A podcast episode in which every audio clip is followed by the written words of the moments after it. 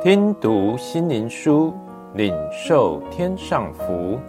穆安德烈秘诀系列，同心合意祷告的秘诀。第十日，我的见证人，你们是我的见证人。使徒行传一章八节。教会的第四个特色，就是他的仆人要为他做见证。诉说上帝的大爱，上帝救赎的恩典，以及他乐意与人同在，并在人心做奇妙的工作。这是我主我上帝允许他的儿女们所使用的唯一利器，为他做见证。这不是靠着我们的身份地位、口才能力来说服人信靠耶稣。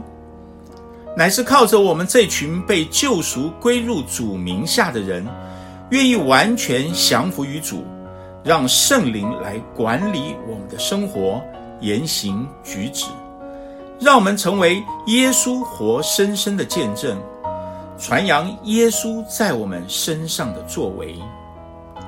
这是唯一的利器，用来赢得人心，领人归向耶稣。这也是初代使徒所做的。当他们被圣灵充满时，他们就大胆地传讲耶稣所做奇妙伟大的事迹。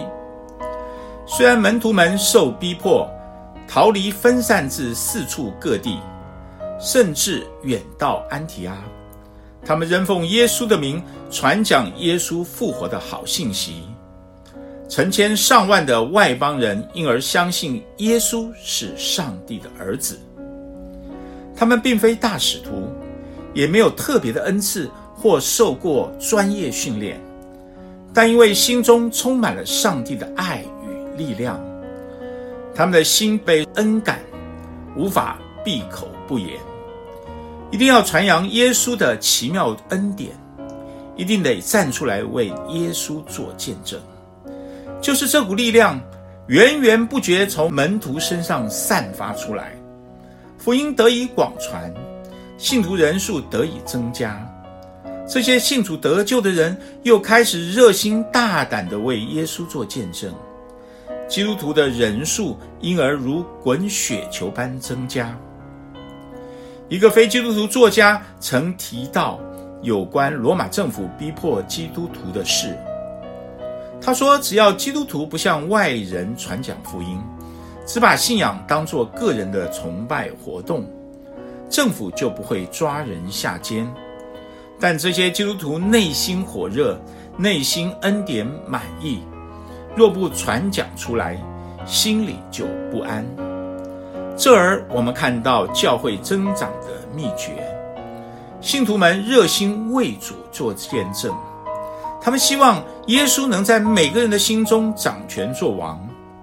另一方面，我们也看到教会荒凉的原因：太少基督徒肯为耶稣大发热心，为他向世人做见证。